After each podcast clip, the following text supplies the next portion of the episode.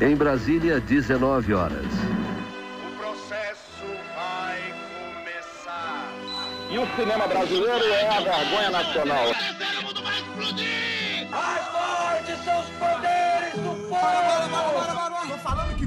Os devem tirar a máscara Terei chuva que irá fertilizar essa terra maldita.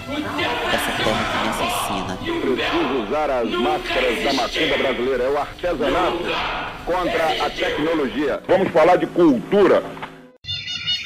Bom dia, boa tarde, boa noite, boa madrugada para os de madrugada.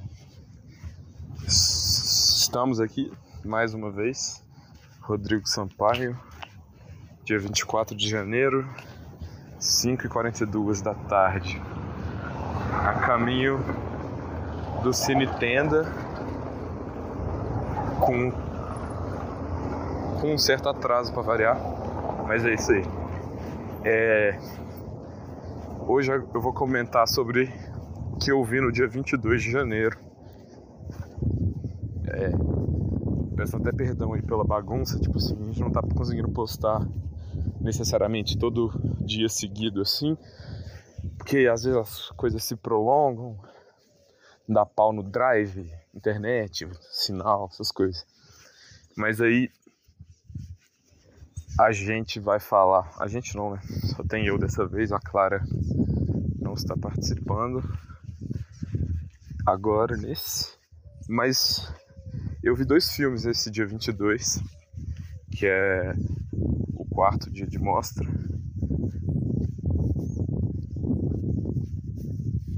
Incluindo um longa de Arthur Tota, figura pública ali, né? Do cinema brasileiro que tem uma legião de fãs e, e seguidores.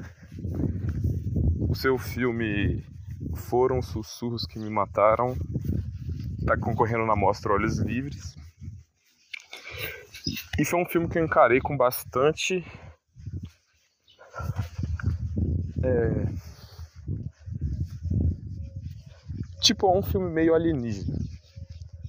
Um- uma espécie de de, de filme bem diferente do que a gente está acostumado, assim, no, no nível de produção nacional.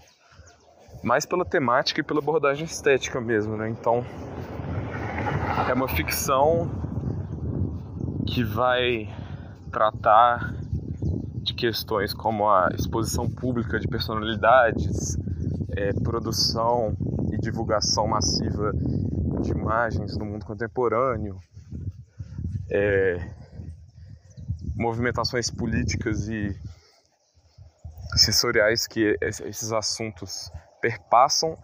Ele é todo filmado numa locação só, um quarto de hotel luxuoso assim que hospeda a Mel Lisboa, que interpreta a protagonista, que está nesse nesse castelo assim, por assim dizer, né, nessa fortaleza que é apenas um quarto de hotel, esperando ser convocada para integrar outros participantes que vão começar a disputar um reality show. Então, estamos tendo BBB agora, né? Mas eu senti falta desse atrito, assim, não sei porque o se o BBB não, não tá nos seus maiores momentos, assim, mas passar um filme enquanto o maior reality brasileiro tá acontecendo, eu esperava, sei lá, maiores conexões. Tudo bem que, tipo assim, eu vi pessoas comentando depois, ah, lembrei da Vanessa Lopes, que é aquela doidinha lá do TikTok que apertou o botão, que ela tava numa pira meio paranoica, assim, do programa. Mas enfim, vou, vou tentar ser mais direto aqui que eu tô, tô comendo pelas beiradas. O negócio é que o filme ele vai de encontro total a essas referências que o Tuoto tem, né? Em sua maioria é, referências gringas mesmo. Então, até no debate foi citado Hal Hartley, que tem uma semelhança muito grande com o filme do Tuoto no que diz respeito aos diálogos, né? Uma sequência, um- uma progressão de diálogos muito específica, assim, é, que também contém uma certa ironia, contém um certo humor, mas que não deixa de tratar de coisas relevantes, temas sérios assim. Muito se falou também sobre a manutenção do controle assim no debate do filme, como se fosse né, esse local enclausurado, um quarto de hotel que você não vê o mundo externo. Ao mesmo tempo que você está protegido do mundo, você fica preocupado e desejante de uma certa exposição. É tipo tudo numa chave muito específica. Usaram a palavra antinaturalismo, sim, né? para essa atuação muito artificial dos personagens, uma espécie de alienação, uma, um distanciamento do mundo, assim. E foi interessante, porque a impressão é essa, né? Tipo assim, é um tipo de filme muito diferente do que a gente está acostumado por apostar nessa artificialidade dos diálogos, nesses planos controlados, nesse tema mais geral que não tem uma especificidade brasileira, não tem um local determinado. É uma coisa meio deslocada assim de um espaço-tempo que acaba distanciando de certa forma muita gente, né? Então, por exemplo, eu lembro de sair da sala e pessoas reclamarem: "Ah, o filme é muito os atores atuam de forma muito artificial, parecem robôs, eu não gostei".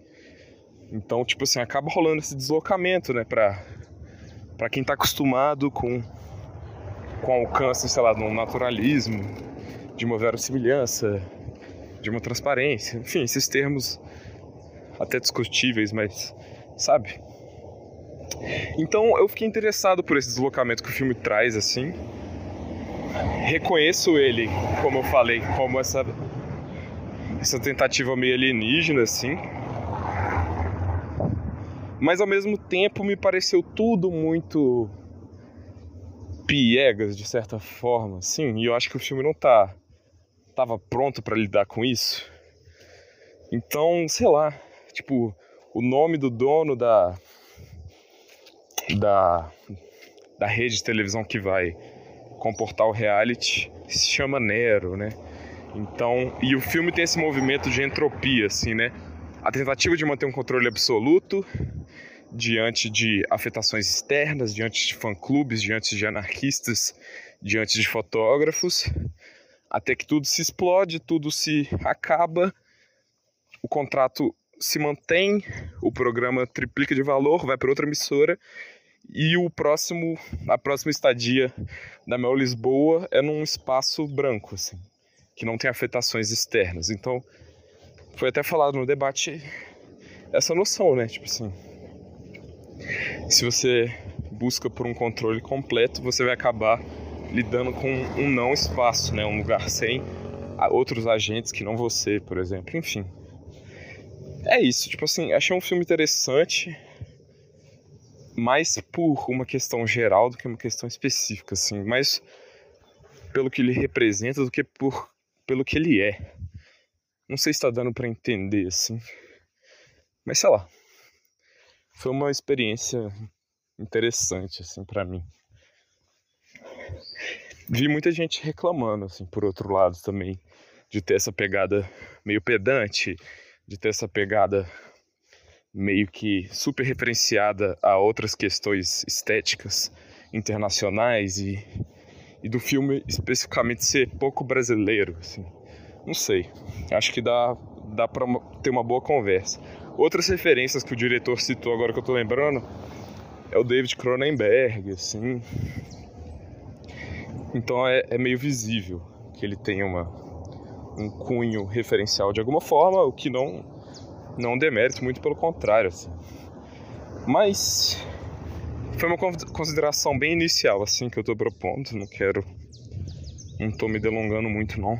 Até porque faz dois dias que eu vi o filme acabou que eu vi outros depois e minha cabeça não, não tá conseguindo rememorar muita coisa já desse filme do Toto.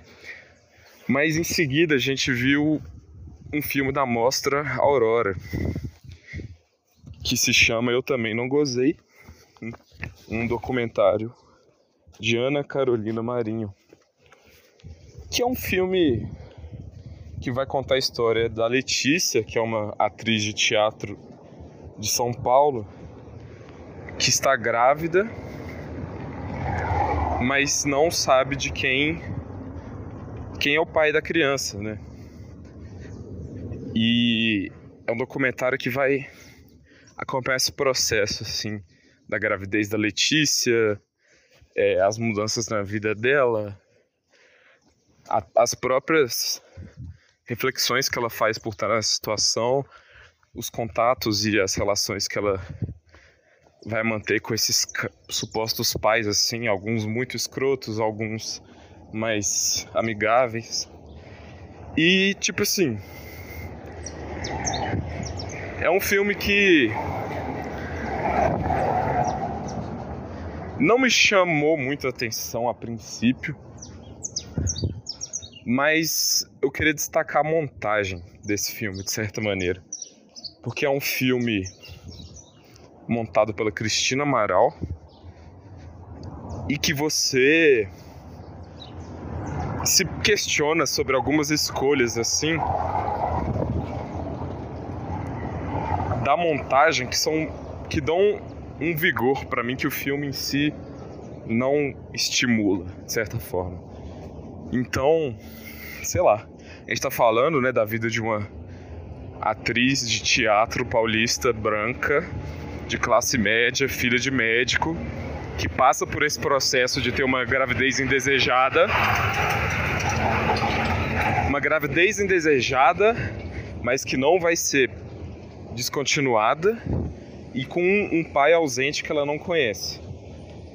Então a vida dela vira de cabeça para baixo.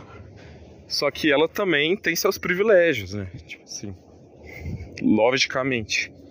E eu gosto da montagem no sentido de que ela não esconde esses momentos em que essa discussão é ampliada, né? Então, ela vai falar em alguma parte do filme que o pai tá bancando ela para uma amiga e que tipo assim, não teria nada de brilhante assim deixar isso na montagem, nada de marcante a não ser por isso, né? E é uma decisão de deixar isso de complexificar talvez esse filme que só mostraria os percalços dela e que não pontuariam as possibilidades que ela enquanto essa mulher tem, né? Então ela não consegue cozinhar porque ela tem que trabalhar e cuidar do filho, então uma outra mulher, se eu não me engano, foi a mãe, ia lá. Então ela está num lugar de disponibilidade de alguns recursos que obviamente no país que a gente vive, nem todo nem toda mulher, né, consegue, principalmente devido à sua classe e sua raça. Então, eu sinto na montagem a possibilidade de pontuar esses momentos e complexificar o debate assim do filme, até complexificar a personagem. Então, eu não sei se tem muita mais coisa para falar, mas outro momento que a montagem brilha para mim, isso logicamente tem a ver com a a construção do plano e tal, né? Mas a montagem brilha para mim no sentido de complexificar, mas também tirar um pouco dessa potência emocional de certa forma, não sei dizer. Mas então, a gente tem momentos em que a câmera está focando na Letícia, que é a protagonista, e ela tá num momento emocional muito tenso, assim, muito complicado, desabafando para a câmera, é, refletindo sobre o momento dela e tipo o gato passa na frente, sabe? O gato da casa, o gato da Letícia passa na frente da câmera e tampa o rosto dela, que seria esse meio de, de expressão, né? E tem pelo menos dois momentos que isso acontece. Que o gato atrapalha. Atrapalha entre aspas, né? O, o objeto a ser filmado. E isso poderia ser cortado na, na montagem, né? E tipo, não. É uma escolha isso ter permanecido. Então essa abertura, assim, para essas intervenções externas, essa complexidade que a montagem propõe ao tentar pontuar também os momentos de, de possibilidade que a Letícia tem, para mim são os destaques do filme. Não queria me delongar mais, até porque eu cheguei aqui no centro. Tô aqui já chegando na tenda. É, desejo para quem ouviu o episódio um bom início de ano aí. Espero que vocês continuem acompanhando. Desculpa a divagação, tá, galera? Hoje eu fiquei meio bagunçado aqui, me perdi um pouco. Mas acho que faz parte. É, estou indo ver um filme chamado Soap, que parece ser legal. Ah, eu lembrei de outra coisa que eu queria deixar registrado véio, sobre o filme do Arthur Tuoto. Que no debate, grande parte da equipe estava presente e fez pontuações que eu considero de grande, de grande valor. A Mel Lisboa, por exemplo, falou que nunca viu, fez um filme com, com essa chave antinaturalista, assim. E a coisa mais próxima que ela tinha feito foi uma peça de faroeste espaguete em 2014, sei lá. O figurinista disse que nunca pegou um, um roteiro de um filme que ele trabalhou em que todos os, os figurinos estivessem é, previamente pontuados.